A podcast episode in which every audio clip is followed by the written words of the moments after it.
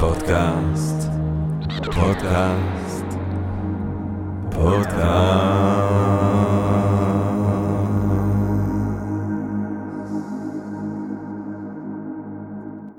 טוב, גבירותיי ורבותיי, ברוכות וברוכים הבאים לפודקאסט של Think and Ring Different, פודקאסט למי שאוהב לחשוב ולשתות. אני ג'רמי פוגל, ואנחנו רוצים קודם כל להודות לסמסונג נקסט תל אביב, קרן ההשקעות בתוכנה בשלבים מוקדמים שמאפשרת לנו להקליט את הפודקאסט מהמשחק שלה בשרונה כחלק מתוכנית התמיכה בקהילת החדשנות והיזמות הישראלית.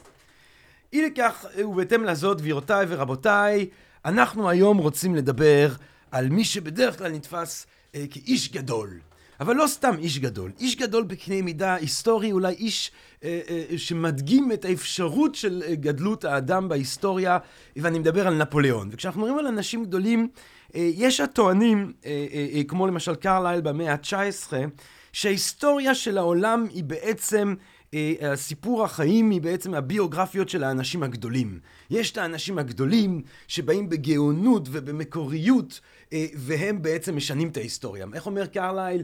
אה, תביא לי כמה מדענים קטנים, ביחד זה לא יתווסף לכדי איינשטיין, תביא לי עוד כמה פלוגות, זה לא יתווסף לכדי נפוליאון. אנחנו, טוב, כנראה שזה לא קרלייל אמר את זה, כי הוא היה במאה ה-19, אבל זה ציטוט שמתאים לתיאור הזה שלו את ההיסטוריה כהיסטוריה של אנשים גדולים. ההיסטוריה נעשית על ידי אנשים גדולים. כנגד התפיסה הזאת אפשר לחשוב על תפיסות יותר מרקסיסטיות, שיחשבו במונחים של אמצעי ייצור ותהליכים טכטוניים רחבים סוציולוגיים, שהיחידים הם רק ביטוי של אותם תהליכים. אפשר אולי אפילו ללכת למקומות יותר מטאפיזיים ודתיים, לחשוב שהשגחה מכוונת את ההיסטוריה על כל מיני כיוונים, ובני אדם הם רק כלים ריקים של אותה השגחה. הפרעה הגדול במקרא, שזה האל שמקשה את ליבו, או אפילו סוכני התבונה של הפילוסופיה של הגל, שהם רק בעצם מקדמים את רוח התקופה, את הזיידגייסט, בקיומם. אבל כשכן מנסים לטעון למען היסטוריה כמכוננת על ידי אה, גיבורים, על ידי אנשים גדולים, אז אכן השם של הדמות שלנו, נפוליאון, עולה שוב ושוב ושוב כפרדיגמה של האדם הגדול. אה, כדי, לנ... ובעצם הפרק הזה הולך להיות על נפוליאון, להבין מי הוא, מה הוא, מה הוא עשה, אה, ומה באיש הזה אה, אה, אה, אה, אה, הפך אותו לאיש גדול, לאיש כה גדול, אה, בדמיון התרבותי המערבי. כדי לדבר על הנושא הזה, אנחנו מתחגשים ושמחים אה, להביא, אה, אה, אה, אה, לארח מחדש, שוב, לפעם שנייה כבר, אה, ובטח שלא פעם אחרונה, אצלנו כאן אה, בפודקאסט, אה, איש שהוא לא רק מומחה בתחום שלנו, הוא אוקיינוס. של ידע בכל הנוגע לתרבות צרפת, להיסטוריה של צרפת, לרעיונות שנבעו מצרפת ומעבר לה. אני מדבר כמובן על חברנו פרופסור דוני, דוני שרביט, אה, בעברית אומרים דוניס, אבל אנחנו פה על תוארת הפרנקופוניות, נגיד דוני אה, אה, שרביט, הוא מרצה בכיר במחלקה לסוציולוגיה, למדעי המדינה ולתקשורת באוניברסיטה הפתוחה. תחום התמחותו הוא היסטוריה אינטלקטואלית של צרפת ומעורבותם של אנשי רוח אה, בזירה הציבורית. אה, לאחרונה הוא פרסם אה, מסת מבוא בשם קאמו, אמו והצדק, אינטלקטואל בצוק העטים, כהקדמה לספר של קאמו עצמו, רשימות אלג'יראיות, 1939-1958, בהוצאת כרמל ב-2015. דוני שרביט, פרופסור דוני שרביט, ערב טוב. ערב טוב. Uh, טוב, אז ברוך הבא uh, שוב כאן אצלנו בפודקאסט, uh, וכמו שאנחנו אומרים אצלנו, די עם הקשקשת, בוא נתקוף את הבעיה שלנו ישר בווריד הצוואר. Uh, מי הוא נפוליאון? אוקיי. Okay. אין ספק שהוא אחת הדמויות הבולטות, המרתקות, המאתגרות ביותר, אם כי דימויו סובל קצת משחיקה בשנים האחרונות, אבל עדיין. גם אם אנחנו עוסקים בספרות, גם אם אנחנו עוסקים בפוליטיקה, בהיסטוריה, באומנות, אה, במשפטים, אי אפשר אה, להתקדם בלי איכשהו להתקל בדמותו של נפוליאון. והדבר אולי הייתי אומר, אחד הדברים באמת המשמעותיים הוא שהוא איכשהו לא נועד לגורל הזה. כלומר, אם אנחנו בודקים את uh, גורלו בשנותיו הראשונות, וזה בדרך כלל השאלה שתמיד עולה לגבי, בחקר מנהיגים, כן? יש בעצם תמיד שתי אסכולות מרכזיות בעניין הזה. האם בעצם מראשית דרכו האיש היה בעצם בנוי לגלם את מה שהוא גילם בסופו של דבר. אה, ואגב, יש הרבה היסטוריונים, עסקת בהיסטוריוגרפיה אה, במבוא שלך, יש הרבה היסטוריונים שאומרים, אוקיי, אנחנו רוצים להבין למה הוא גדול, אז אם הוא גדול, זה לא רק גדול מאז שהוא נהיה קיסר, או נהיה מלך, או נהיה אה, אה, איש כזה או אחר, אלא צריך לבדוק בילדותו מתי זה התחיל. ילדותו של מנהיג, פעם אה, יש נובלה כזאת, יש סיפור קצר כזה של אה, סארט.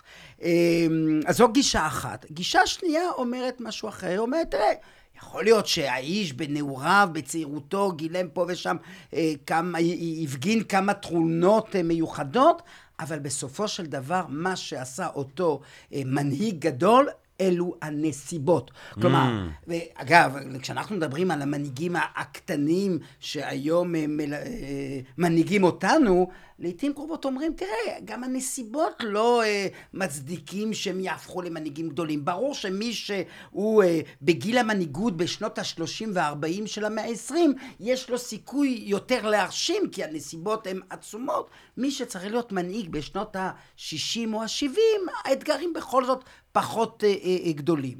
עכשיו, לגבי נפוליאון, אין ספק ש...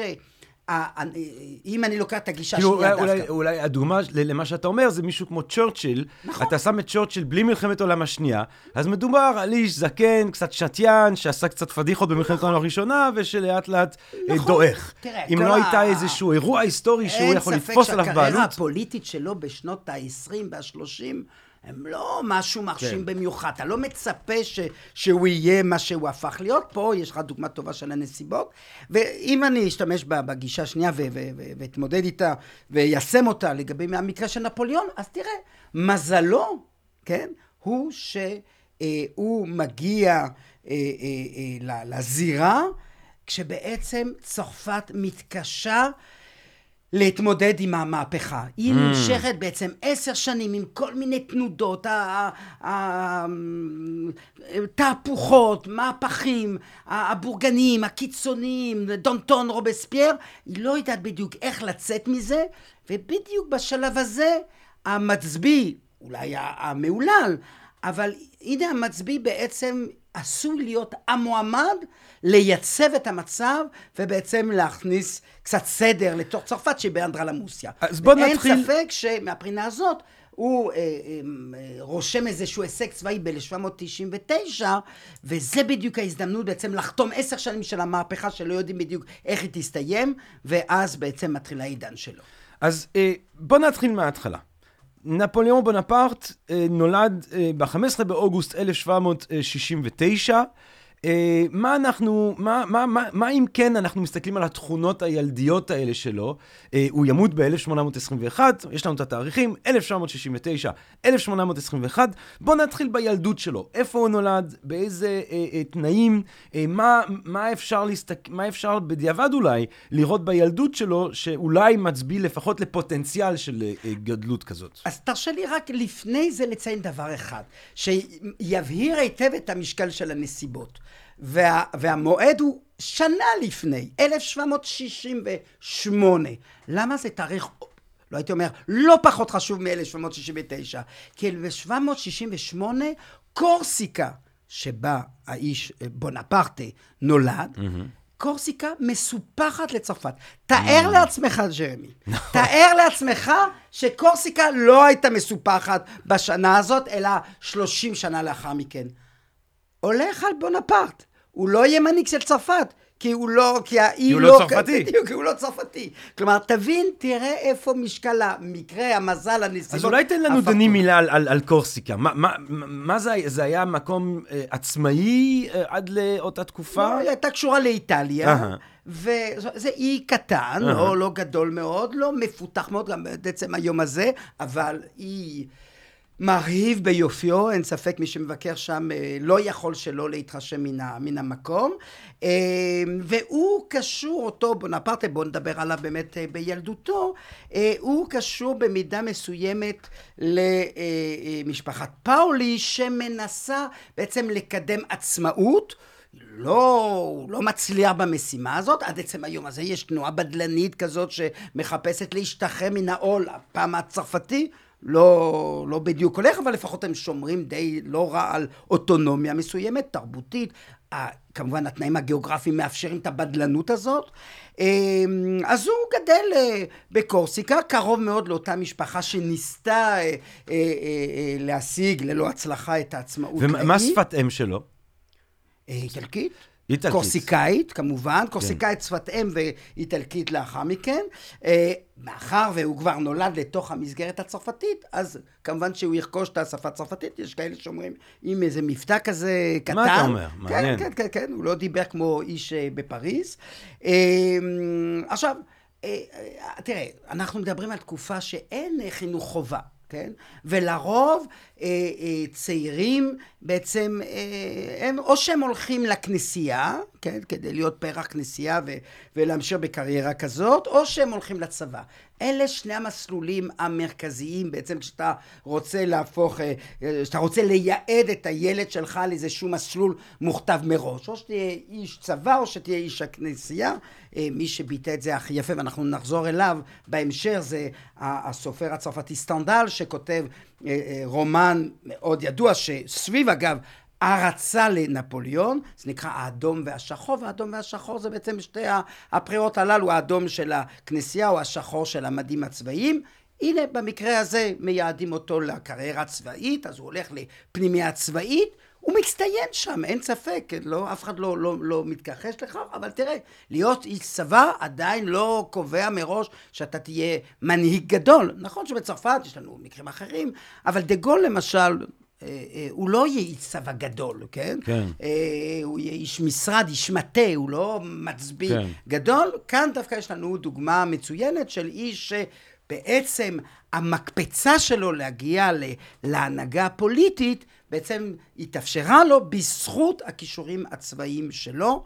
אה, זו התקופה של צרפת המהפכנית, צרפת שהיא מקפת אויבים ולכן היא מחזירה מלחמה שערה נגד כל אויב אפשרי, זה, זה, זה פרוסיה, זה, זה איטליה, אה, אה, ואין ספק שגם בגלל שאנחנו מדברים על המקרה הראשון של גיוס כללי, כלומר אי אפשר להבין את צרפת המודרנית ובכלל את המדינה המודרנית ללא השינוי הגדול הזה, המובהק הזה, שבו הצבא הוא לא עניינו של נסיך שמגייס לעצמו כמה שכירי חרב כדי לנהל מלחמה מקומית שכלל לא נוגעת ליתר אזרחי המדינה, עשירים כעניים.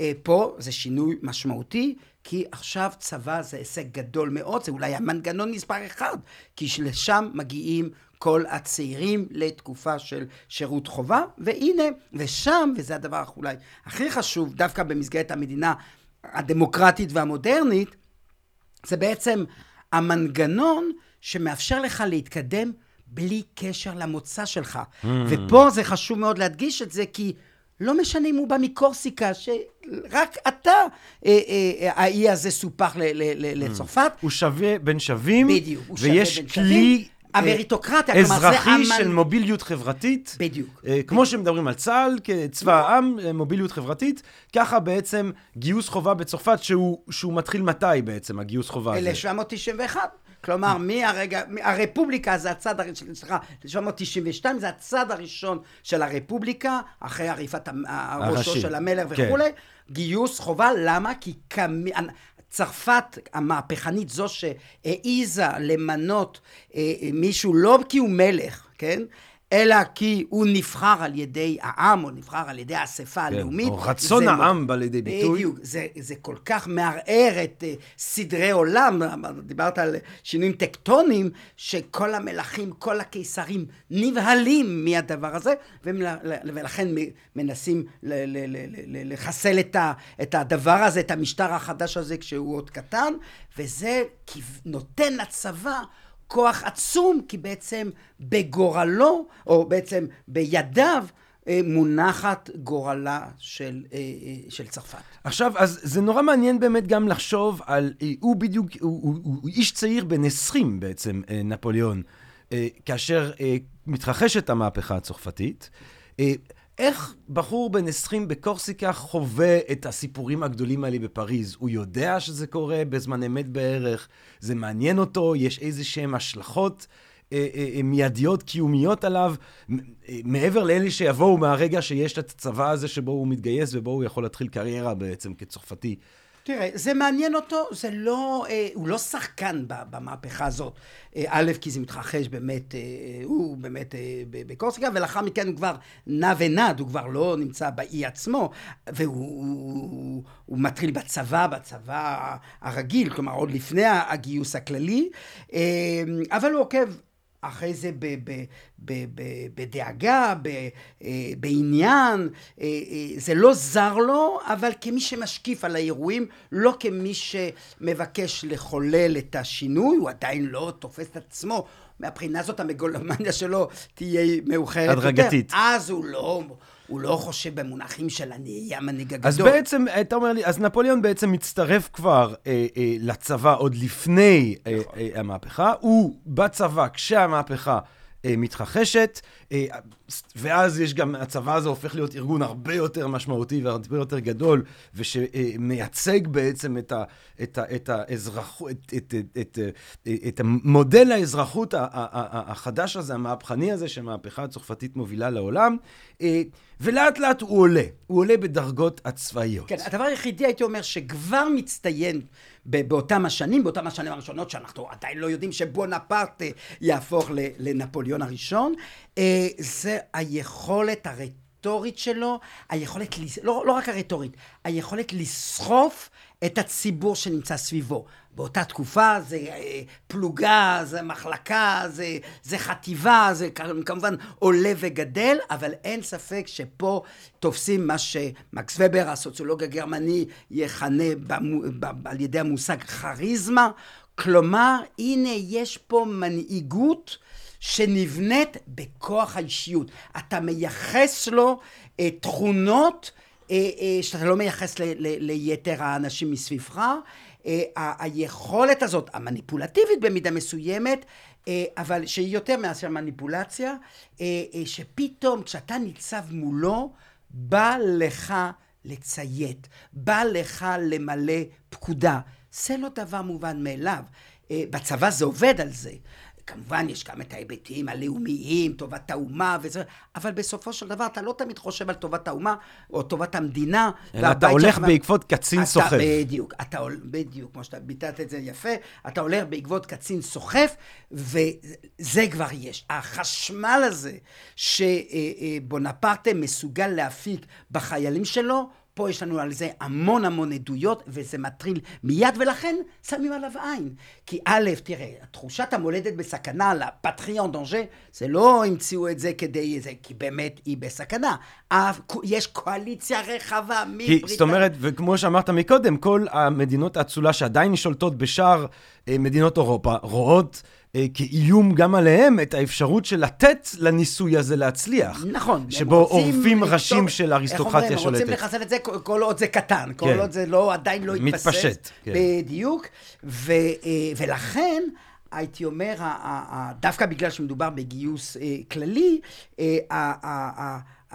הצפייה במי שמגלה כישורים כאלה ואחרים. ולכן הוא עולה מהר מאוד כמצביא, נותנים לו הרבה מאוד סמכויות, כי בשטח, ממש בשטח, הוא מתגלה כאיש בעל תכונות אה, אה, אה, כריזמטיות, כלומר הוא יודע לסחוף, והוא גם, לא, לא, לא די בכך, אתה גם צריך להחליט החלטות נכונות בשדה הקרב. ובזה גם הוא הצטיין. אין ספק שהוא הצטיין, עד כדי כך שכאשר אנחנו בעצם מדברים על תקופה שבה יש אנדרלמוסיה, השליטה עוברת מידיים כאלה ולידיים אחרות, והנה בשנים שבהם אנחנו מדברים, אנחנו מדברים על כבר 1794, הנה הבורגנות מישהו בשם ברס, כן, מצליח להדיח את הקיצונים, את הפנאטים, את רובספייר ואלה שניסו באמת לחולל משטר, היינו מכנים אותו קומוניסטי, אז הנה הם נדחקים הצידה. אבל הם מבינים שהאיום כרגע הוא צבאי, וברגע שבעצם בונפרט מצליח לצבור ניצחון אחר ניצחון, ולא רק כי הוא יודע לכלכל את עצמו בהחלטות אסטרטגיות חשובות, אלא גם כי הוא יודע לסחוף את ההמונים הללו. תחשוב, זה לא מאה שנה של גיוס כללי, זה השנים הראשונות של הגיוס הכללי, והנה הוא מצליח אה, אה, אה, אה, להביא אנשים להקריב את חייהם. למען לא רק צרפת הרפובליקנית, אלא למען אה, אה, בונפרטה הזה, המנהיג הזה, המצטיין. והנה בשלב מסוים הם אומרים, רגע, רגע, האיש הזה חשוב, האיש הזה יכול לייצב את המערכת, שעדיין לא לגמרי אה, אה, אה מיוצב, מיוצבת, ו, ואז מביאים אותו אה, לנסות את מזלו בפוליטיקה, ואין ספק ש... במניין הזה הוא לא היה צריך לעשות הרבה מאוד, כי בעצם, איך אומרים, מביאים לו את המנהיגות על מגש של כסף. כלומר, הוא כל כך מרשים, אה, אה, שגם אה, אלה שיכלו להתחרות בו מרגישים שפה יש לנו עסק עם איש מיוחד, הוא יצליח לייצב את צרפת פנימה, הוא יצליח לייצב את צרפת אה, בגבולות. ולכן צריך לתת לו את, ה, את, הש, את הצ'אנס הזה, ובאמת נותנים לו, וכך הוא מגיע בעצם אה, אה, ל, ל, למקום כזה שבו הוא בעצם נתפס כמנהיג בלתי מעורער. אז אה, מעניין אותי המעבר, אולי אה, אה, אנחנו נראה, נדבר הרבה אחר כך, כשהוא יצא למלחמות כיבוש אולי, על הגאונות האסטרטגית שלו ועל אולי דוגמאות של קרבות אה, שבהם הגאונות הזאת באה לידי ביטוי, אה, אבל פה אז אנחנו בשלב הראשוני של הקריירה שלו, הוא עולה, הוא, אמרנו, הוא עולה, הוא עולה, עולה, עולה בדרגות הצבא, כבר שם הוא מצטיין בקרבות שאותם הוא מנהיג, אה, ואז אתה מתאר את הרגע הקריטי הזה שבו הוא בעצם, מציעים לו גם הנהגה אזרחית. איך זה עובד? בוא ניכנס לשם קצת. מה, מה, מהו מודל ההנהגה באותם שנים בצרפת? מי מציע? איפה פתאום העם? כי תמיד באמת התמיהה עם נפוליאון, זה, רק שנייה, לפני רגע אנחנו עשינו מהפכה כדי להיפטר מהמלך, כדי לתת ביטוי לרצון העם, כדי לעשות את תחילתה של הרפובליקה הדמוקרטית כמו שאנחנו מכירים היום. ובום טחח, פתאום יש לנו מנהיג, מהצו... מנהיג צבאי שמשתלט, גנרל, שלטון של גנרל, איפה בחירות, איפה הצבעות, איפה רצון העם, מה קורה שם? אוקיי, okay. פה אתה מעלה את השאלה שאולי אה, תעסיק אותנו אה, אה, במרכז התוכנית הזאת, והיא, אוקיי, okay. אז הוא מצד אחד יציר כפיה של המהפכה הצרפתית, אי אפשר להתכחש לזה. הוא יציר כפיה של המהפכה הצרפתית, אבל מצד שני, הוא יכניס לתוך המשטר אלמנטים אוטוקרטיים שבסופו של דבר יגברו על ההיבט הדמוקרטי, כן? אין ספק. אה, וזה בא לידי ביטוי באירוע שקוראים לו דיזוי ברומר, שבה הוא בעצם, לאחר שבעצם אה, נותנים לו להיות ראשון בין שווים, פה מתגלה באמת בונפרט שהוא לא בדיוק חסיד הדמוקרטיה וחסיד הרפובליקה וחסיד השוויון וחסיד ההשתתפות של כולם. בשלב מסוים הוא בעצם שם אה, על השולחן בעצם את, ה, את ההכרעה. או שאני לבד, או שאני בעצם עוזב. כלומר, זה מין איום כזה ש... אבל מי, מי נותן לו? האסמבלי... לא, לא, לא, לא, לא. יש מה שנקרא הנהגה קולגיאלית. אוקיי? לאחר שבעצם ניסו כל הזמן שיהיה רק אחד, ורובספייר היה בעצם, בעצם מה שהצביע על כך שלא לא בדרך הזאת צריך ללכת, אם כי זה מה שיעשה נפוליאון בסופו של דבר, ומה, ואז יש לנו קואליציה בורגנית, כן? שבעצם מבקשת לעצור את המהפכה. הם מבטאים את... תחושה גם עממית שהייתה, שאוקיי, מהפכה זה נחמד, זה טוב מאוד, זה, זה שינוי כביר, אפשר להיות גאה בכך, אבל זה ללא לא מעט, אה, תראה, צרפת גם הייתה על סף מלחמת אזרחים. כן? בוונדה היה דיכוי מאוד אכזרי של המרד. בין, בין מי למי המהפכה הצרפתית? בין אה, אה אנשים שתומכי אה, המהפכה היותר קיצונית לבין... תראה, המצב הוא כזה שבעצם הכל אפשרי. אה, צרפת יכולה שוב להפוך למלוכה אבסולוטית, היא גם תהיה, אבל זה יהיה אחרי נפוליאון. אה, היא יכולה להיות מהפכה קומוניסטית, זה היה אותו ניסיון אה, שבעצם, של הטרור, ככה הוא גם מכנה את עצמו, שנכשל, ואז המושג הוא חיובי בעיני המנהיגים שמשתמשים בביטוי הזה. והאפשרות השלישית שמסתמנת, זה משהו שיהיה, הייתי אומר, אה, אה, מין דמוקרטיה פורמלית, אבל בסופו של דבר אה, מהפכה שמתחננת לעצור היכן שהיא הגיעה. לא לחזור לקיצוניות, להיות ד... מין דמוקרטיה פוליטית כזאת. אבל איך הדמוקרטיה באה לידי ביטוי אז בדבר הזה? אה, תראה, היא באה לידי ביטוי... אין הרי, אין, לא, אין בחירות יש חוקה, הרי. לא, אין, אבל כן. יש חוקה כן. שהתקבלה על ידי האספה הלאומית, היא קבעה כמה עקרונות יסוד שעדיין איך... ומה, ש... ומה, ומה הסמכות, זאת אומרת, מה, מה, מה בסיס הסמכות של האספה, אם זה לא בחירות? אה, איך קובעים מי נכנס לאספה? זה... תראה, זה ההמשך בעצם של אותן אספות שהתקבלו. היה מה שנקרא לקונסטיטואנט, האספה החוקתית, לאחר מכן הייתה אספה לאומית, אה, שהתהפכה בתקופת הטרור, וזה בעצם המשך מבחינה מוסדית. אלא שהרעיון הוא, אה, כאמור, לייצב. זה גם בא מן ה... מן המעמקים, כלומר, גם החברה בעצם, על כל שכבותיה, תובעת בעצם לעצור את, ה, את האנדרלמוסיה ולהכניס קצת סדר. אז הלגיטימציה היא עדיין המהפכה הצרפתית, כולם בעצם, אה, זה, כאן צריך זה להבין. זה הדגל עדיין שמניפים. זה הדגל, ואני אגיד לך למה, כי זה מה שמאחד את כל הפלגים ששונאים אחד את השני, כל אימת שיש איזשהו ניסיון, או מבחוץ או מבפנים, אה, אה, לתפוס את השלטון ולהחזיר את המלוכה. דבר אחד כולם בטוחים, הם לא רוצים חזרה את המלוכה. את שאלת מה בסיס הלגיטימציה? זה הבסיס. שלא תחזור המלוכה לצרפת. בזה כולם אה, אה, מלוכדים. למרות שיש את הקיצונים משמאל, ואם תרצה, הכי קרובים ל, ל, ל, ל, לשמרנות, ברור שהקו השמרני הוא זה ששולט בתקופה הזאת, אבל כולם מאוחדים, היעקובינים עם, ה, עם, ה, עם הפדרליסטים, כל מונטניאר וז'ורדן, לא אעלה אתכם בכל המושגים ש, שפורחים באותה תקופה, כולם אומרים, חזרה למלוכה לא, אנחנו צריכים יציבות. אה, איך, אה, איך אומר? צריך לדעת לשים קץ למהפכה. אוקיי? כמו שצריך לדעת לשים קץ למלחמה, אז גם מהפכה צריכה במוקדם או במאוחר לעצור, והתחושה הכללית, וזאת הלגיטימציה העממית, שכולם רוצים, ומתי רוצים לעצור מהפכה? כאשר המשבר הכלכלי בחירה, כאשר המסחר בחירה, כאשר החקלאים לא מצליחים לייצר, להוציא את תבואתם ולמכור אותה, כאשר בעצם כולם נפגעים, אז יש צורך ב...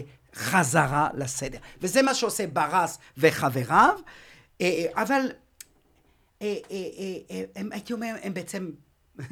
רציתי להגיד ממשלת מעבר, אנחנו יודעים שממשלת מעבר יכולה להימשך זמן רב, אבל כול, לפחות שם, כולם בממשלת המעבר. אבל איך זה שהם מזמנים את אותו נפוליאון? זאת אומרת, אם אנחנו כי באמת... הוא, כי הוא מנצח, כי הוא זה שמצליח... אבל מתי להס... בהיסטוריה אנשים ויתחו על כוח ואמרו לו, אתה יודע מה, קח אתה, אתה גדול מאיתנו. אני אגיד לך. זה ש... באמת סימן לגדולתו. נכון. באיזושהי צורה. אבל אה, כי א', הם בורגנים. הם רוצים שהמצב ישלוט, הם רוצים ליהנות גם, אל תשכח, אנחנו אה, אחרי תקופה כל כך קשה, אה, עם, הרבה, עם גרדום שבכל כיכר או כמעט וכולי. כלומר, הדרישה הזאת, והם מרגישים ש... אין להם את זה, כלומר, אה, תראה, גם מנהיג צריך אה, בכל זאת להרגיש אה, שהוא יכול לייצב את המערכת, אבל הוא לא יכול להמשיך אותה הלאה. ומה שמקנה לו את הסמכות, זה בעצם הניצחונות הצבאיים, כי הוא הסיר את האיום על גורלה של צרפת. היא יכלה להיות באותה מידה מדינה תחת כיבוש. הוא מונע את זה, הוא מונע את זה בסדרה של זה, הוא גם מונע אה, אה, קשר, וזה מה שמקנה לו את, ה, את, ה, את קרש הקפיצה. יש, אה, אה, לא זוכר אם זה היה ב-1975 או 6, אבל ניסיון של המלוכנים לתפוס את השלטון, זה כמעט מצליח, ונפוליאון מצליח, נפוליאון, בונפרטה מצליח לקטוע את זה, אה, אה, ואז בעצם אומרים, הוא המציל. ופה אני כאן נוגע באחד השורשים הכי חדשים באותה תקופה, אבל שילווה את צרפת לפחות 200 שנה. הרעיון של המנהיג המושיע, דה גול ישתמש בזה, פטן גם ישתמש בזה, כלומר מי שבנסיבות מסוימות הוא, מצ... הוא אה, צרפת היא צד אחד לפני התהום ויש איש אחד שמצליח לעצור את התנועה הזאת קדימה אל תוך התהום וכך נתפס נפוליאון. והרעיון הזה של האיש החזק, לום פור, האיש שמושיע, כן? אה, אה, שאם, לא, לא במקרה אני משתמש במילה הזאת מושיע. אתה משתמש במונחים דתיים בכוונה. כן. בדיוק. כן. כי תראה, בסופו של דבר, כל העסק הזה של פוליטיקה מודרנית וכולי וכולי, היא במידה מסוימת להעביר את הקדושה מן ה... אה, מן הפולחן. מהמוסדות והטקסטים הדתיים למוסדות והטקסטים האזרחיים. החדשים, כן. בדיוק. זאת אומרת, אם, אם פעם זה הכנסייה ששולטת, עכשיו זה, ה, אה, אה, זה המנהיג האזרחי. המנהיג האזרחי. אם פעם זה המקרא, עכשיו זה הקונסטיטוציה. בדיוק. ואגב, תשים לב איך, איך הצהרת זכויות האדם והאזרח מופיעים בתוך לוחות הברית. כן. תשים לב, באיורים... משתמשים באותו... אה, הם יורשים לא, את האוטוריטה הדתית. נפוליאון אה, הופך להיות, ומה מעמדו? מה הוא? איך, איך, איך זה נקרא? הרי הוא לא פרזידנט, הוא לא נשיא. קוראים לו קונסול, premier consul. premier consul. זה ה... תראה, בהתחלה, אמרתי, זה עובר ל... אה, הוא מסכים, תראה, הוא טירון בכל זאת בפוליטיקה. כן. אז הוא מסכים להיות אחד מתוך שלושה. קוראים לזה, ותשים לב גם עכשיו למושג. טריומווירט. כן. מה זה טריומווירט? זה בא מרומא. רומא, כן? כן. כלומר... אה, אה, שגם אגב, שם תמיד מתוך שלוש זה היה יותר משחק אה, לראות מי, מי מצליח מי להוריד את הראש של השניים האחרים. נכון, ונפוליאון בהחלט מגשים הלכה למעשה את הנבואה הזאת שאתה מדבר עליה, או את התחושה הזאת שבסופו של דבר טריומווירט זה לא יכול להחזיק מעמד זמן רב, ופה כן הלגיטימציה העממית, לא באמצעות בחירות, אין משאל עם. זה פלביציט ציבורי. האיש הזה הציל אותנו ממלוכה, פעם שנייה הוא הציל אותנו מפלישה של צבאות זרים, הוא אחד מן השלושה, הוא רוצה להיות ל premier consul, תנו לו. ואז הוא הופך להיות ל premier consul או ל consul premier. כן. ומה האג'נדה? הנה, אז הוא, הוא בן כמה הוא ברגע שהוא הופך להיות consul premier בערך? 30 שנה. הוא בן 30, הוא איש צעיר, קצת אולי באמת, לא סתם אומרים על מקרון שיש לו את ה... נכון. שגם בשנות ה-30 שלו נכון, הפך להיות נשיא, נכון, נכון. ויש לו את ה... יש לו איזה רוח נפוליאונית שהוא גם, אני בטוח, מנסה... אנחנו נדבר על, על, איך שזה מהדהד. של הדימוי כן, שמהדהד בכל אבל מה האג'נדה? אז מה האג'נדה? הוא בן 30, הוא פרמיה קונסול, שבתכל'ס רוצה להגיד שהוא בראש צרפת.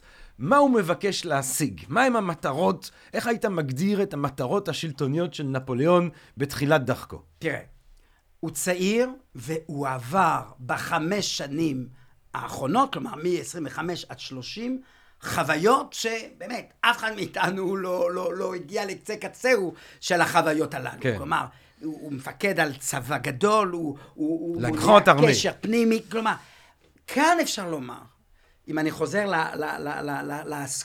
למחלוקת הזאת בין שתי האסכולות. כן, בין קרלייל, שחושב על ההיסטוריה כהיסטוריה של אנשים גדולים, לבין תפיסות אחרות. פה הוא מתחיל להרגיש, כשהוא רואה גם, ופה הקשר עם ההמון הוא חשוב מאוד. כלומר, באותה מידה אה, הוא מעצב אותם, בקולו, בסמכותו, אבל גם ההיענות, הציות הכמעט עיוור הזה שהוא זוכה לו מהם, גם נותן לו את ההרגשה שאולי יש בו משהו. עכשיו צריך להבין, הוא גם התחנך בפנימייה צבאית, ששם אתה אה, אה, לומד על מה? על דוגמאות של גבורה. כלומר, הוא כן חש שיש בכוחו לחולל שינוי גדול. ומה השינוי הגדול הזה שהוא רוצה לכונן? אז תראה, יש לו... האם הייגל צודק בזה שהוא רואה בנפוליאון כמי שהולך בעצם להוציא מחוץ צרפת את העקרונות המהפכניים של המהפכה? תראה. האם נפוליאון יש לו חלום של בעצם שמקדים את, את האיחוד האירופי? יש לו חלום של ליצור אירופה אה, ש, ש, שחיה לפי העקרונות המוארים הצרפתיים? מה, מה, מה הפרוגרמה תראה, שלו? תראה, פה אנחנו נוגעים, לה, הייתי אומר, לה... או שזה קולוניאליזם, או שזה דומה לא, יותר ל... נוג... לא, אני חושב שאנחנו נוגעים פה באמביוולנטיות. של, חז... של חזון שכזה. שמצד אחד אתה אומר, זה החזון הכי חדש, הכי מפותח, הכי אה, אה, חכם, וכשאתה שואל את השאלה, אז איך אני אביא אותו לעולם? באמצעות שכנוע או באמצעות מסע צלב? או, או שניהם. כלומר, ו, ו, וכאן אין ספק שנפוליאון, מצד אחד, ולכן הוא יציר כפיה של המהפכה הצרפתית. יש נטייה רק להסתכל על ההיבט האוטוקרטי שלו ולהתעלם מהיתר, זה בעיניי מעוות. צריך להבין, מהפכנים גם נטו קצת להתרחק, כן? לא, לא רצו כל כך אה, להסתכל בנפוליאון כבן החוקי או הלא חוקי של, של המהפכה, אבל יחד עם זאת, אין ספק שהוא חש שהוא נושא את החזון הזה, של הנאורות. והוא רוצה להביא את זה אה, אה, לאירופה, והוא עושה את זה כמובן בדרכים כאלה שבמידה מסוימת סותרות את ערכי ה... ומה הם בדיוק הדרכים אז? כי אז בעצם, בעצם הנה אנחנו מגיעים לנפוליאון, שהוא לא רק אה, מייצב את, את צרפת, מציל אותה מהאויביה מבחוץ ומהאיומים המלכותיים מבפנים. פה אנחנו כבר בנפוליאון, ביסס את עצמו בשלטון, אה, אה, ויוצא למסעות אה, כיבוש. אה, אגדיים. מה, מה, מה, מה, תראה, מה הסיפור כאן? אה, אין ספק שפה אה, אי אפשר לנתק את העניין הזה מתחושה של גדולה. כלומר, כן. אתה רוצה... זה, זה, כבר, זה כבר שלב שהוא מכריז על עצמו כאל אמפרור? כן, כן, כן, זה כבר... ב, אה, הוא כבר אה, אה, קיסר. קיסר. אה, הוא, הוא מייסד את הקיסרות הראשונה, כלומר, מהבחינה הזאת הוא כבר מתנתק מן המהפכה הצרפתית מבחינה כן. משטרית. אני כבר לא קונסול ראשון, לא, אני לא, כבר לא, לא זה, לא, אני כבר קיסר. אני כבר קיסר, אבל תראה, הדגם זה יוליוס קיסר, זה אלכסנדר מוקדון, כלומר, הוא חש שהאנושות מייצרת כל 500 שנה או כל אלף איזה דמות אחת, והוא מרגיש שבכוחו... זאת אומרת, מעניין, אתה, אתה אומר, זאת אומרת, הוא... בעצמו אה, מקדם את, ה, את תורת ההיסטוריוגרפיה של קרלייל. נכון. זאת אומרת, הוא בעצמו רואה בעצמו כן. אה, אה, איש גדול, שתפס, כמו שאומר מקיאוולי, את הפורטונה נכון. אה, אה, אה, בזמן, נכון. והוא רוכב עליה כמו על בוקפליס, כן? כמו נכון, אה, אלכסנדר מוקדון על בוקפליס, אה, רוכב עליה אה, אה, לאופקים של ההיסטוריה. נכון, ותראה, פה מה ש... אה, אין פה הרבה מחלוקת, כי מה שהוא הותיר אחריו, כלומר, הרבה דפים, הרבה... אה, זה לא יומן בדיוק, אבל באמת הרבה...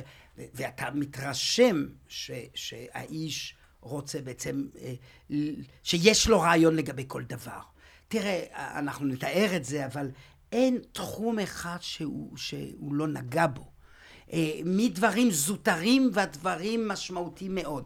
וכשאנחנו בודקים את המורשת שלו, זה אחד הדברים הכי מדהימים באמת, כשבודקים את המורשת שלו, אתה רואה שצרפת שימרה יסודות אה, שהוא המציא אותם. מאה שנה, חמישים שנה, מאתיים שנה. אתה יודע מה, גם היום יש עוד כמה היבטים שהישר מ-2020 לתקופה של נפוליאון. מעטים יותר, ללא ספק, הרבה, התחוללו לא מעט שינויים, אבל אתה רואה עד כמה הייתה לו תפיסה גם מבפנים וגם מבחוץ, אבל בעיקר מבפנים. תראה, הטרגדיה שלו זה ללא ספק הדרך. כלומר, זה שהוא חשב שכדי לחולל שינוי, אתה עושה את זה אה, באמצעות מלחמה. כן. היה בזה משהו שהיה אולי בלתי נמנע. כי תראה, הוא ערער את המבנים החברתיים בהולנד, אבל, ב- אבל בוא נדבר באמת יותר אה, אה, אה, לפרטים, לפרטים על, על, על המסעות המחוץ לגבולות. הוא יושב על הצבא שהוא צבא ענק יחסית, בגלל שזה הצבא היחידי בעצם. באירופה, על הגרנט ארמה, שזה הצבא היחידי באירופה שהוא צבא גיוס כללי, יש בו בעצם אז מספרית הרבה יותר מהכוחות של, של פרוסיה או של מקומות אחרים באירופה. לאן, לאן, לאן הוא, הוא, הוא, הוא, הוא מניע את הצבא הזה? תראה, הוא, הוא, הוא מניע אותו כמעט לכל מקום, גם בצפון, גם בספרד, גם אבל באיטליה. מה, אבל הוא, הוא כובש את איטליה כן, ואת ספרד? כן, כן, כן. והוא כן. טוען אותם כ, כ, כמה? כ, כקולוניות צרפתיות? לא, או, אתה... או הוא מציב בהם הנהגה לפי טעמו? מה הוא עושה שם? תראה, בדרך כלל, אז תראה, פה מתחיל, פה מתחיל שורש הקלקול. למשל, אה, הוא ינהיג סוג של אה, שלטון משפחתי. כלומר, הוא ישים את אחיו ואת אה, בן דודו וכולי, כלומר, אה, אה, וזה כאן מתחיל השורש ה... במה, בספרד ובאיטליה למשל? כן, כן, כן, כן, בהחלט. כן, כן, ממש. הוא, הוא, תראה, וזה בעייתו, הייתי אומר, של כל מנהיג גדול, שבסופו של דבר הוא מתחיל לראות, לזהות, הוא מתחיל, הוא מתחיל לאבד אמון, ואז הוא מעדיף להישען על אה, קרובים מאוד וקרובי משפחה לרוב. אז הוא, הוא, הוא, הוא מפיל משטרים נכון. בספרד, באיטליה. בהולנד. בהולנד. אין, אין מקום ש, שבו הוא לא עשה את זה, אבל, ופה צריך להדגיש את זה, הוא עשה את זה כאשר הפקודה, ההוראה שניתנת לכל השליטים הללו שהוא ממנה אותם, הוא להביא לכך שהמעמדות הנמוכים, כן, אלה שנשלטו עד מעמד השלישי, הוא בעצם מתקומם נגד הנסיכים, נגד השליטים המקומיים, אז יש רוח דמוקרטית שהוא מביא איתו. ללא ספק, אי אפשר להתכחש. בוא, בוא נלך איתו, בוא נגיע איתו עד, עד לאלינו, בוא נגיע איתו למזרח התיכון. אה, מה זה המסע הזה שלו למזרח התיכון? זה לא קולוניאליזם? זאת אומרת, גם למזרח התיכון הוא רוצה להביא את העקרונות של הדמוקרטיה כשהוא מגיע למצרים, כשהוא מגיע ל- ל- ל- ל- לארץ הקודש. מה הוא מחפש כאן בעצם? תראה, אה, קודם כל הייתי אה, אומר שיש כאן בעצם ראשיתו של, ראשיתה של האופנה האקזוטית. כלומר, של המזרח. של האוריינטליזם. קס, בדיוק. קסם המזרח. אגב, אנחנו נדבר גם על ההיבטים אומנותיים וכולי, זה מתחיל אז. אה, אה, אה, הצרפתים שצריכים איכשהו לתרץ ולהסביר, ו-200 שנה לאחר מכן, אז הם אומרים, תראה, במסע למצרים הוא גם לקח איתו מדענים שיחקרו את מצרים. הוא לוקח את שמפוליון, שהוא ייסד שם את המכון האקדמי הצרפתי לחקר מצרים העתיקה. הפענוח של... הרוזטה סטון זה בעצם תוצאה של הדבר הזה. נכון. אבל, אבל, אבל, אבל זה לא בשביל זה שאתה הולך ומנסה להשתלט על מצרים. ברור שלא. לא, אתה משתלט על מצרים כי אתה חושב להפוך נכון, את זה ל... נכון, נכון, אתה נכון. הופך לאימפריה. אתה רוצה אימפריה צרפתית. תראה, גם בתודעה האירופאית, הטורקים הם, הם האויב הגדול. כן. הם, ה, ה, ה, הייתי אומר, המעוז האחרון להתפשטות המערב. אז כן יש היבטים כאלה של שליטה, זה לא יעלה בידו ממש בסופו של דבר, אמ, אבל כן, יש את הרעיון הזה להתחבר לאלכסנדר מוקדון. כלומר, פה דימויים היסטוריים בוודאי שהשפיעו עליו. אה, שם, אה, אל תשכח, אה, אירופה היא, אמנם היא כבר בטוחה יותר בעצמה, אבל ארז הציוויליזציה זה רומא ויר... וירושלים ואתונה, כלומר, זה... כן. זה... ומצרים גם. כן. ומצרים כמובן. אז הוא משתלט, אז, אז, אז הוא, הוא, הוא, הוא נלחם שם במצרים, ומגיע עד לארץ הקודש. כן. אה, נפוליאון בעכו, נפוליאון נכון. בירושלים, נפוליאון ביפו. למרות אה, שטוענים שההכרזה שלו על אה, זכות היהודים לארץ משלהם וכולי, יש טוענים שזה לא בדיוק מוכח. אה, אבל מה, מה אתה יכול לספר לנו על התקופה שלו בארץ אה, שלנו כאן? תראה, אה, הייתי אומר שזה יותר שייך למיתוס מאשר להיסטוריה. הרישום בסופו של דבר לא היה כזה ניכר. יש כאלה שטוענים בכל זאת שהנה זה בעצם ראשיתו של העניין האירופי במזרח התיכון, וגם אם הוא לא רצה בכך, בסופו של דבר, גם אם זה נחשב. אבל הוא, כן? זאת אומרת, מה, מה הוא מצליח לכבוש? זאת אומרת, הרי הוא נתקל פה במחלות וזה, הוא בעצם לא מצליח לכבוש לא. את, את, את ארץ לא. הקודש מה, לא, לא, הוא מהר מה, מאוד מה, מהטורקים, עוזב. מהעות'מאנים. כן, כן, הוא מהר מאוד עוזב, אבל אה, יש הטוענים שגם אה, אם הוא לא הצליח בפועל, עצם האחיזה שלו, בזמן מה, ב, אה, באזור הזה, בעצם עורר במידה מסוימת את המזרח מתרדמת. כי מאז, אה, אה, מאז בעצם מסעות הצלב, אין כוח אירופי שיושב נכון. בירושלים, גם אם זה לכמה כן, כן, כן. חודשים. נכון, נכון, נכון, מהבחינה הזאת, אבל בלי ההיבט הדתי, כן? אבל מה שכן... אבל ההיבט הדתי עדיין הוא תמיד חייב להיות ברקע, בכל זאת. הוא זאת אומרת, לא, לא, גם אם הוא לא כובש את ירושלים מסיבות של... אבל לא שחרור המקומות הקדושים. לא, כלומר, ברור, לא... אבל עדיין אתה, אתה כובש את ירושלים, אתה עדיין כובש את ארץ הקודש. כן, והייתי אומר שהרישום הוא פחות פוליטי מאשר אה, ספרותי ואומנותי. אה, הוא, נפוליאון בעצם זה שהוא הוא, הוא נאחז שם כמה שבועות וחודשים, בעצם פותח לאירופה את, ה, את האופק של המזרח התיכון.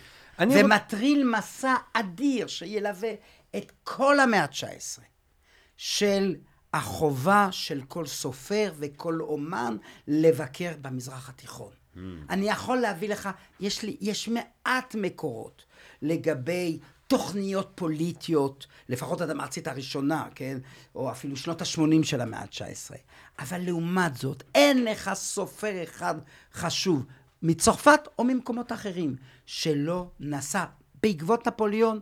זה מודע אצל שאטובריאן למשל, שכותב, מפרסם בשנים הללו, אה, אה, אה, ספר ששמו איטינרר דה פארי à ז'רוזלם.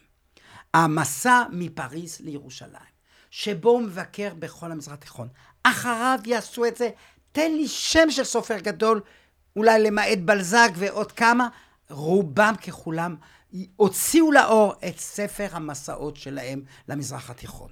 אם זה פלובר, ואם זה אלכסנדר דיומה, ואם זה ויני, ואם זה למרטין, ו- ומי לא, אם זה מרק טוויין, גם מחוץ לזה, מלוויל, כול, עדיין אין ספק ש... שגם אם זה לא מסעות צלב, אבל יש את המשיכה הזאת. שעדיין מהדהדת. שעדיין אני רוצה, לפני שנגיע דווקא ל, ל, ל, לכישלונות המפורסמים שלו ברוסיה, ואז כמובן בווטרלו, אמ, מה, תן אולי איזושהי דוגמה, אם אתה יכול, מתוך שדה הקרב, אה, שמדגימה את, את, את, את ההברקות. אה, הטקטיות או האסטרטגיות שלו. תן לנו, אם אתה יכול לתת לנו משהו ממש ככה צבאי, תראה, שמדגים אני, את אני לא מומחה להיסטוריה צבאית, אני כן. מוכרח אה, אה, להודות, אבל אה, אה, אם ניקח למשל את אוסטרליץ, mm-hmm. כן, שהוא באמת אחד הקרבות הכי, מהידועים ביותר, כן? כלומר, יש אה, אה, בקרב הזה אה, הצלחה אדירה, משום שלכאורה התנאים היו הכי קשים. אז בוא באמת, איפה, אוסטרליץ, איפה אנחנו, נגד מי אנחנו, עוד לפני שזה, נגד מי אנחנו נלחמים, איפה אנחנו, מה, what's, what's at stake, כמו שאומרים באנגלית? אז תראה, עדיין אנחנו מדברים על קואליציה נגדית, זאת אומרת שפרוסיה היא במרכזה,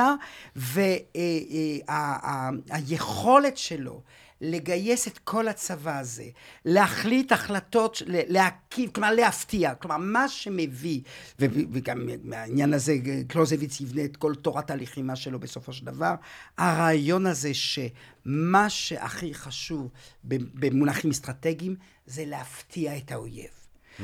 כלומר, לנקוט באיזשהו מהלך שבו, שהוא הכי בלתי צפוי, שבו אתה תוקף באגף כזה, אני לא יכול לרדת לפרטים כי אני לא, לא, לא זוכר אותם, כן. אבל היכולת הזאת להפתיע, לתת תחושה לאויב שהנה שם הכוח המרכזי, ואז לשלוח חוליה מאגף כזה או מאגף אחר ולהקיף אותה מהצד השני, זה היה לפחות הגרעין הקשה של הניצחון באוסטרליץ, וכך הוא רושם, ופה הייתי גם מוסיף, מעבר לתחבולה.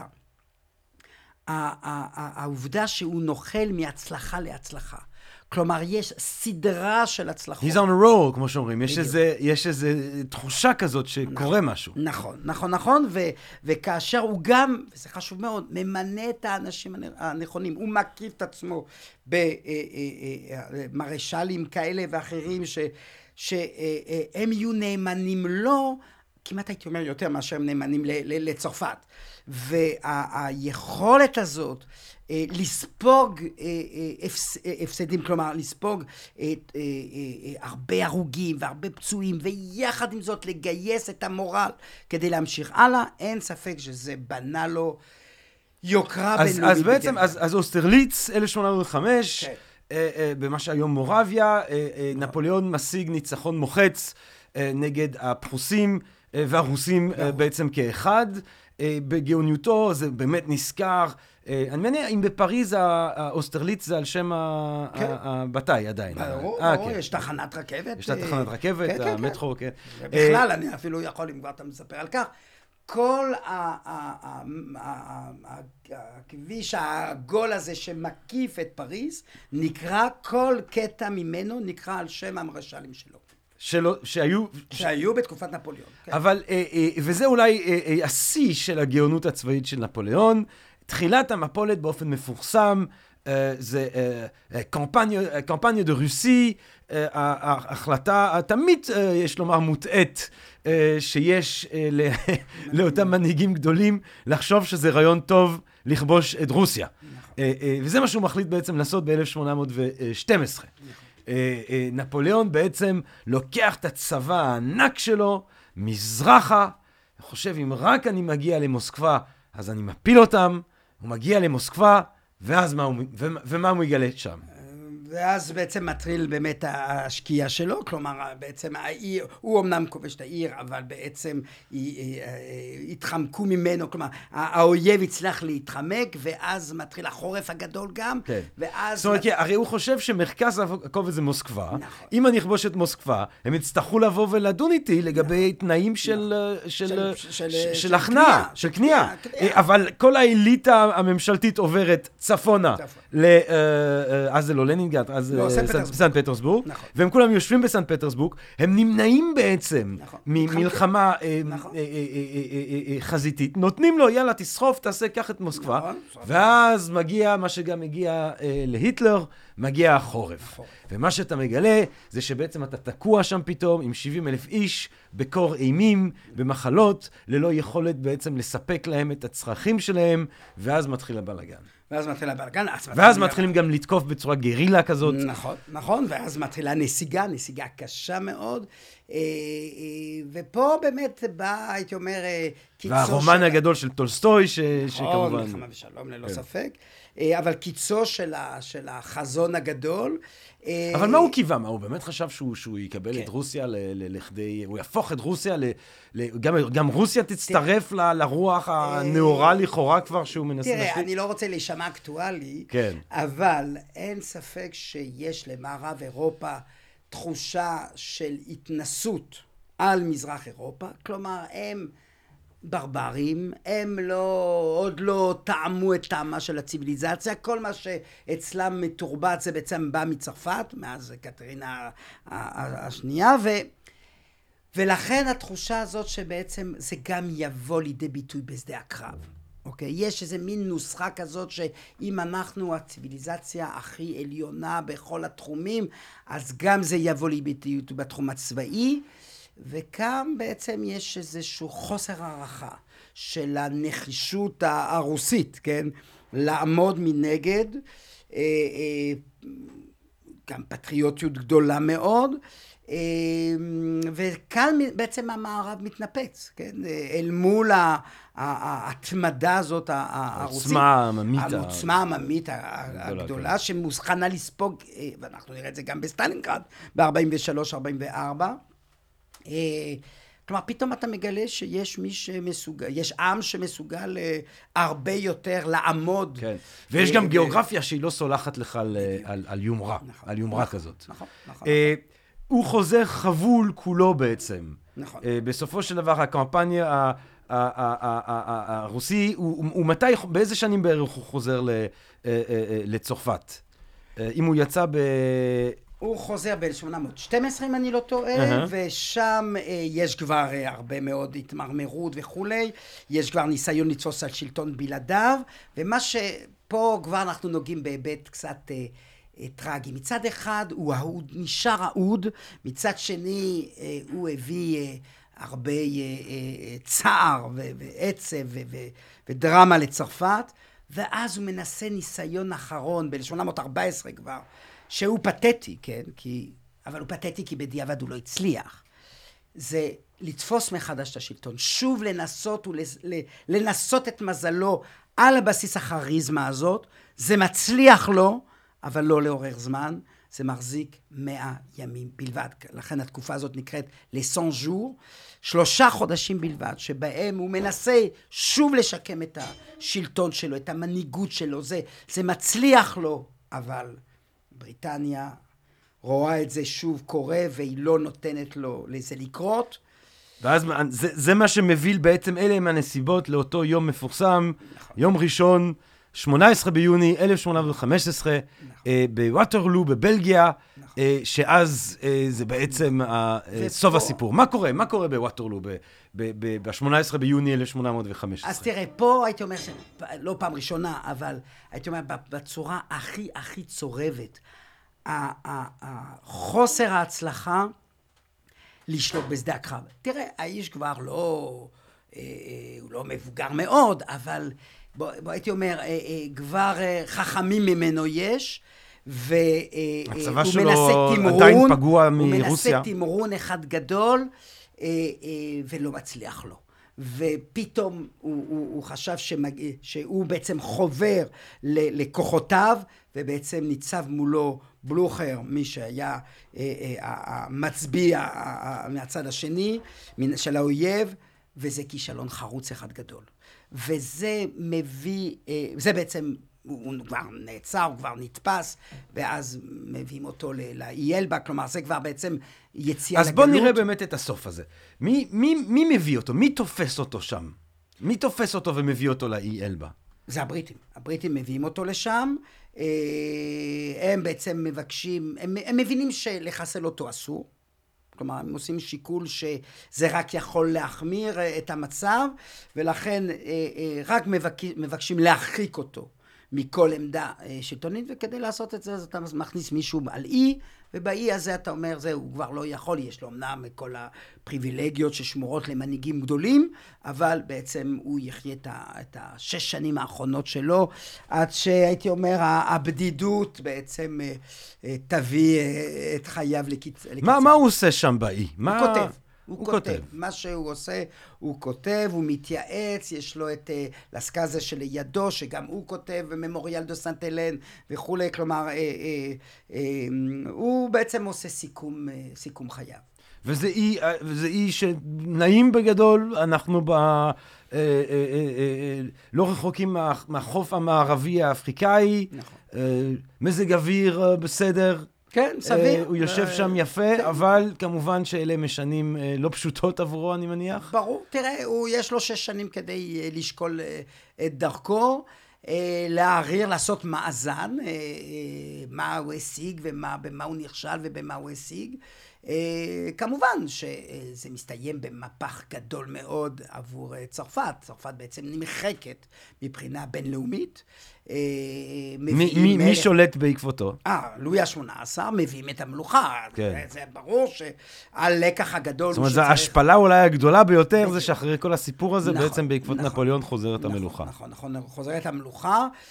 אומנם אה, מלוכה מתוחכמת למדי, שמבינה שאי אפשר לחסל את הכל, אבל כמובן שאת הרוב, אה, זה, מחזירים הרבה מאוד זכויות יתר לבעלי האצולה. אמ, אבל הוא דווקא היה חכם יחסית בהשוואה למי שיבוא אחריו. אה, אבל אני, אני רוצה לפני שנגיע הלאה, בכל זאת כן לדבר על הישגיו, והייתי אומר, תראה, בעוד שבתחום החוץ, אז תראה, הוא למד בעצם על בשרו, שגם כשאתה בא לשחרר, וזה לקח שלא תמיד נלמד על ידי אחרים, גם בעקבותיו, כשאתה בא לשחרר, ואתה באמת מתכוון לשחרר, אבל כדי לדאוג לכך שהשחרור ייעשה, אתה מבקש להציב חיל משמר או חיל מצב, הסופו, בסופו של דבר, אה, את אותו חזון שביקשת אה, אה, לרומם ולהביא אותו להגשמה, בעצם הוא, הוא, הוא יוצא בהוכחה. כלומר, נכון שהוא הפך את, ה, את הסדר החברתי בכל המדינות הללו, אבל כשאתה שם צבא במקום וצריך לדאוג לפרנסתו, למזונו, ואתה מתחיל לגבות מיסים על, מהתושבים המקומיים. מה שאתה אומר לנו, דני, בעצם זה שכיבוש זה עסק יקר. בדיוק. כן. זה עסק יקר, וגם ש... אם אתה מתקבל כמשחרר. כן. Uh, אני רוצה עוד לפני ש... אני רוצה uh, uh, שנסיים עם, עם איך הוא מהדהד, איך הדמות הזאת מהדהדת בתרבות, בפוליטיקה הצרפתית של היום, באופן כללי. אבל אני רוצה עוד דבר אחרון, שאנחנו כמובן חייבים לדבר עליו, uh, uh, uh, uh, כשאנחנו מדברים על נפוליאון בעברית, וזה כמובן היחס של נפוליאון uh, ליהודים. מה, מה, תמקם אותנו, אה, אה, אה, אה, אה, תמקם את היחס הזה בתוך המצב של היהודים בצרפת באותה תקופה, אה, אה, איך הוא מתייחס לאמנציפציה אליה זכו ב-1781 אה, כבר, אה, מה, מה בעצם קורה שם? מה קורה ליהודים בצרפת באותה תקופה? אה, ויש לומר שבאופן כללי זה, זה רגע מכונן בהיסטוריה היהודית, אה, כי יש תחילתה של אה, סימנים של אמנציפציה עם האדיקט של הטולרנציה של יוזף האוסטרי, עם ההשכלה, עם הדיבור סביב מנדלסון, איך נפוליאון יושב בעצם בצנע הזאת? תראה, נפוליאון כמו בכל דבר, הוא הוא לא מסתפק במצב הקיים. הוא מבקש להתמודד עם הנושא ולהסדיר אותו מחדש. כלומר, בין אם היהודים זכו באמנציפציה ב-1791 או בין שלב, ברגע שהוא מחליט יום אחד לטפל בנושא היהודים או בנושא אחר, הוא מטריל ללמוד את הנושא מראשיתו ועד סופו. אני רוצה להזכיר, הזכרנו את, את, את המאבק, את המלחמה ברוסיה, אה, אה, הוא מחליט לנסח את התקנון של התיאטרון הלאומי הצרפתי, שאגב, עד היום תקף. אה, מה אתה אומר? כן, ממש ברוסיה, במוסקבה, מטריל לנסח את החוקה של התיאטרון הלאומי הצרפתי. אותו דבר, מטפל ביהודים. אז הוא יודע שיש את האמנציפציה, אבל אל תשכח, בגלל כל הדרלמוסיה של המהפכה, זה עדיין לא מסודר.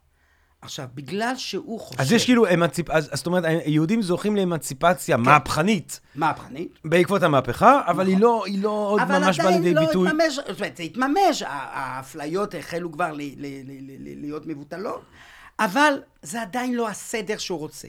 וכאשר הוא מחליט לטפל בסוגיה הזאת, אז הוא מטפל בה מראשיתה ועד סופה. ואני רוצה מיד להביא את הפרי המרכזי, ולא תופתע לשמוע. שזה פרי מוסדי שנשאר עד עצם היום הזה. והוא? אחד המוסדות הוותיקים ביותר בצרפת זה מוסד הקהילה היהודית, שמכנים אותו, כמו אז, היום, לקונסיסטואר. מה זה? עכשיו, זה, כמובן זה השתנה עם השנים, אבל במה? כי הוא דבר ראשון רוצה להיות בטוח שהיהודים הללו נאמנים. עושים את מלאכתם, ולכן הוא ממנה אנשים שתפקידם לפקח. הם, והאנשים האלה הם יהודים או לא יהודים? יהודים, כמובן. יהודים. בראש המוסד של כן. הקהילה היהודית אתה ממנה יהודים, כן, כן. אבל כן. תפקידם לפקח. אה, מלמעלה למטה. אבל גם אם זה השתנה היום, מי שעומד בראש הקונסטואר הוא לא מטעם השלטון. אבל אותו מוסד קיים, הוא מארגן את כל הקהילה היהודית. אה, יותר מזה, הוא עושה צעד מאוד מעניין. תראה, מצד אחד הוא חשדן, כי מה לעשות? הוא בן התרבות האירופית, שהיחס שלה כלפי היהודים הוא בדרך כלל לא חיובי.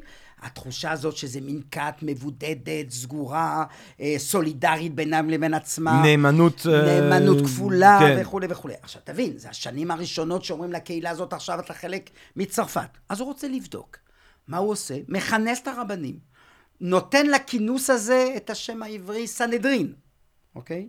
ומפנה לרבנים סדרה של שאלות, סדרה של הצעות. איך אתם תתמודדו עם, ה, עם ההצעות הללו? עכשיו, אתן דוגמה. הוא אומר, תראו, על מנ... עכשיו, מצד שני צריך להגיד עוד דבר לגבי נפוליאון. היחס של נפוליאון לדת, לדתות בכלל, הוא יחס מאוד אמביוולנטי. מצד אחד, הוא לא איש מאמין גדול. זה לא הצד החזק שלו, האמונה. מצד שני, וזה ביטוי שלו, הוא אומר, דת בראש זה שוטר בראש.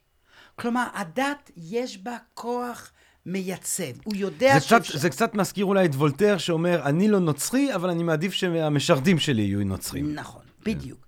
זה אותו דבר. כלומר, אה, ההבנה שיש לכנסייה או לכנסיות שונות, תפקיד של רגולציה חברתית.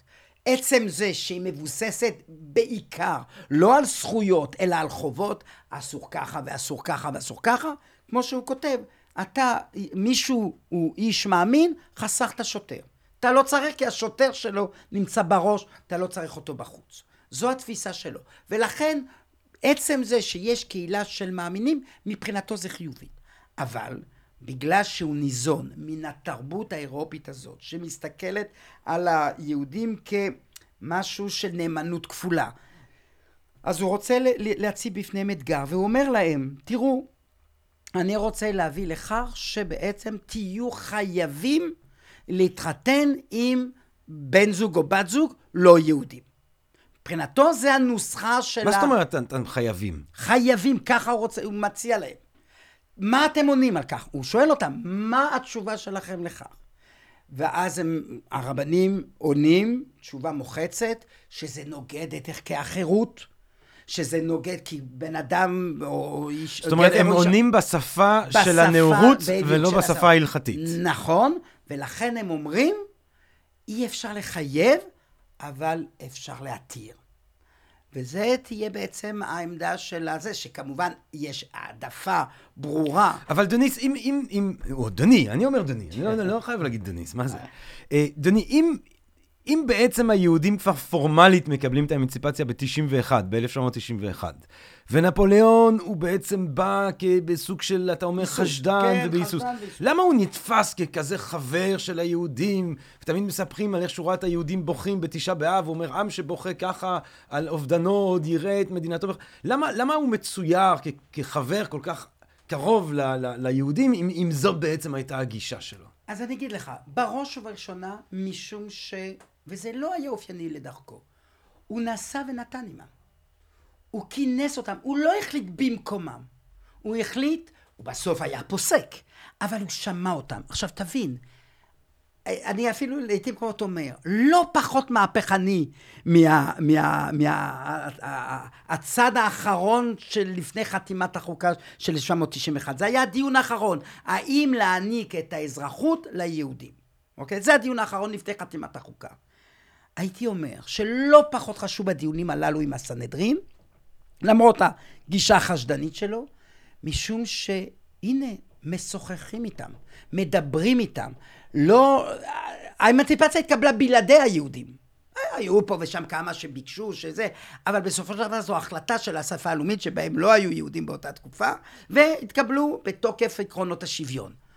פה בעצם הוא נושא ונותן איתם, בסוף מקבל את העניין לגבי הנישואין, שאי אפשר לחייב אותם להתחתן עם לא יהודים, אה, אבל מצד שני, היהודים מקבלים את זה שמי שיחליט כן להתחתן עם אה, לא יהודים, יהיה מותר לו. כלומר, אי אפשר, אה, הבקשה שלהם ההפוכה, לא, לא, רק אנחנו נתחתן רק בינינו לבין עצמנו, כמובן שהיא לא עולה והיא לא מתקבלת, כן. אז אה, אה, בכל זאת, אה, עכשיו, יש גם את האגדה סביב בכל זאת ארץ ישראל, זה גם שיחק תפקיד, ובסופו של דבר, הייתי אומר שאלה השנים הראשונות שבהם, קודם כל, היהודים, תבין, אין הרבה יהודים בפריז. היהודים הם באלזס לורן, הם בבורדו וביון, בדרום מערב צרפת, והם באזור של מדינות האפיפיור, אביניון וסביבותיה. אוקיי? שלושת הקהילות הללו, שהיו מפולגות אחת מהשנייה, שלא דיברו אחת עם השנייה, בעצם ההתנסות האמיתית הראשונה, כי חוזר סדר, כל עוד אין סדר, אז תגיד, אוקיי, היהודים זכו לאמנציפציה, זה קצת על הנייר. אבל בתקופה של נפוליאון בעצם, זה המבחן הראשון של, ה, של, ה, של, ה, של העניין. אוקיי, עכשיו יש לנו חברה שהתייצבה, סדר חזר על כנו, ועכשיו בואו נבחון איך זה. אוקיי?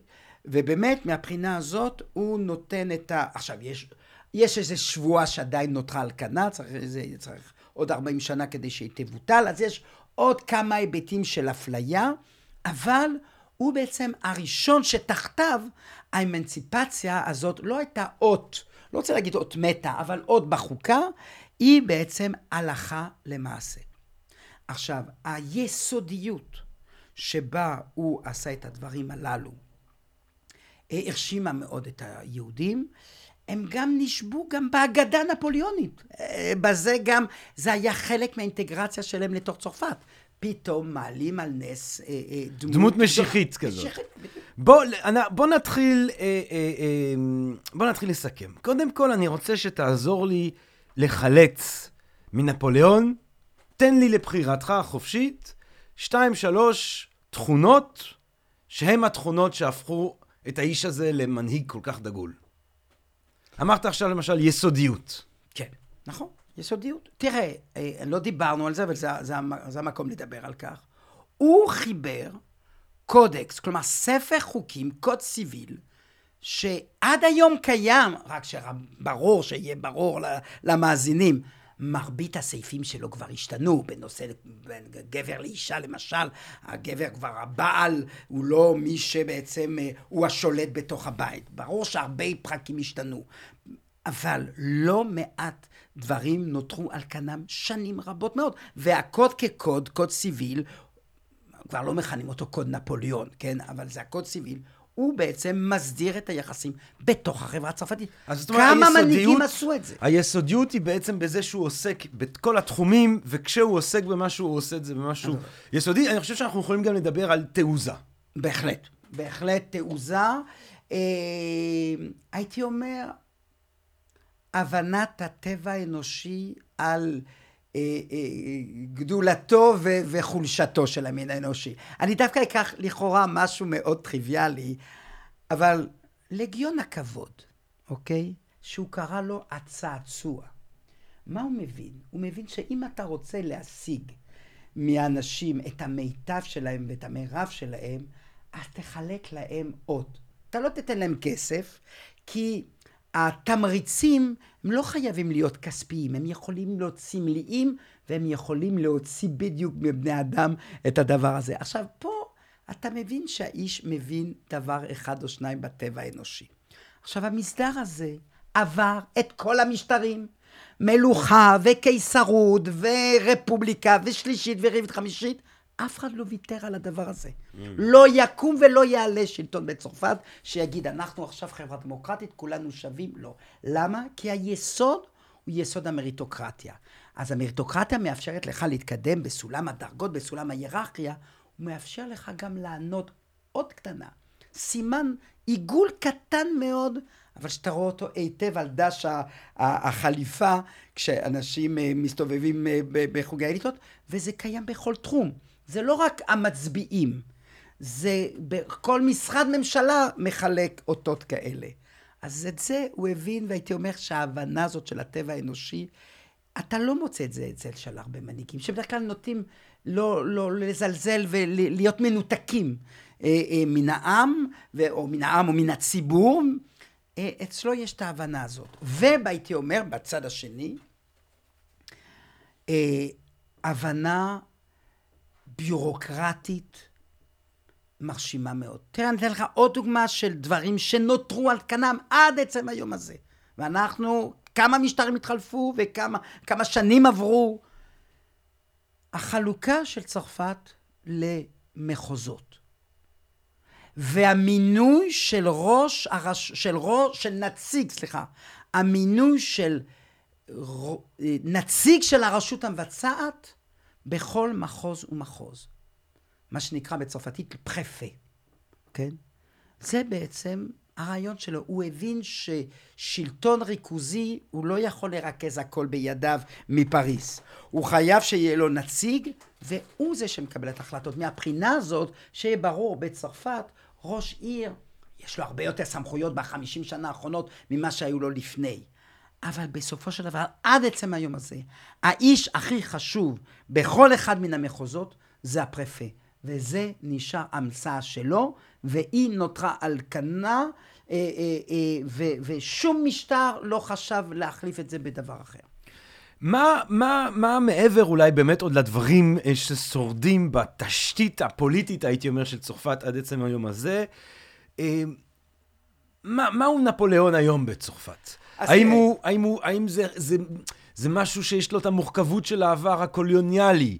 האם הוא, האם הוא גיבור? האם הוא משהו שמבייש אותנו?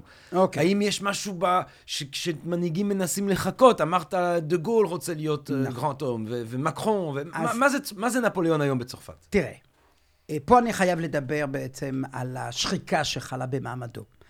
אה, תראה, אני לא יודע מתי התחילו בסקרים, כן? אה, אבל אפשר לומר כמעט בבטחה, שממותו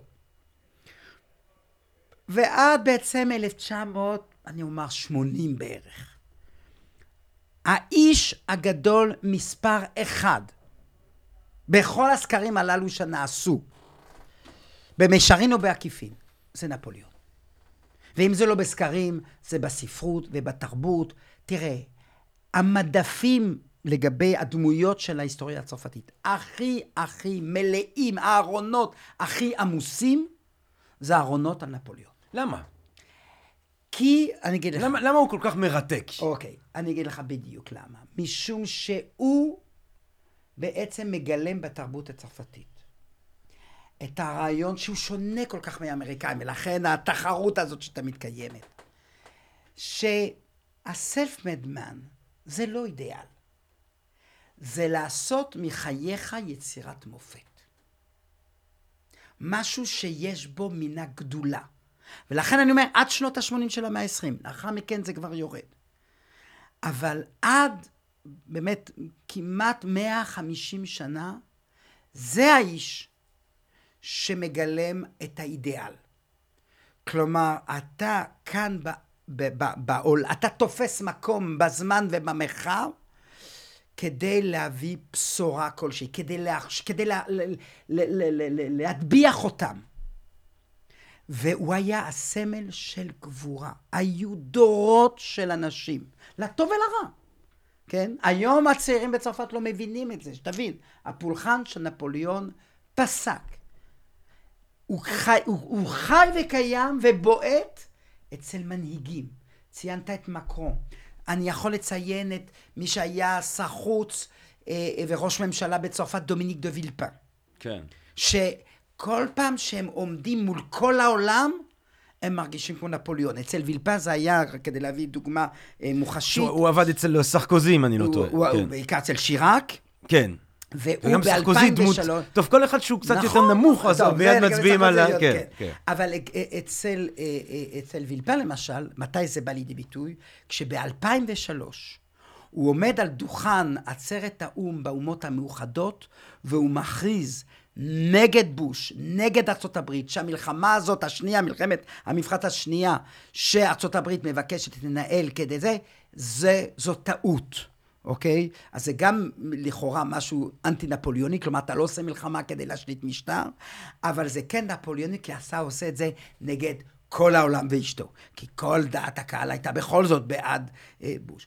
עכשיו, המיתוס הזה של נפוליאון היום מזין עוד.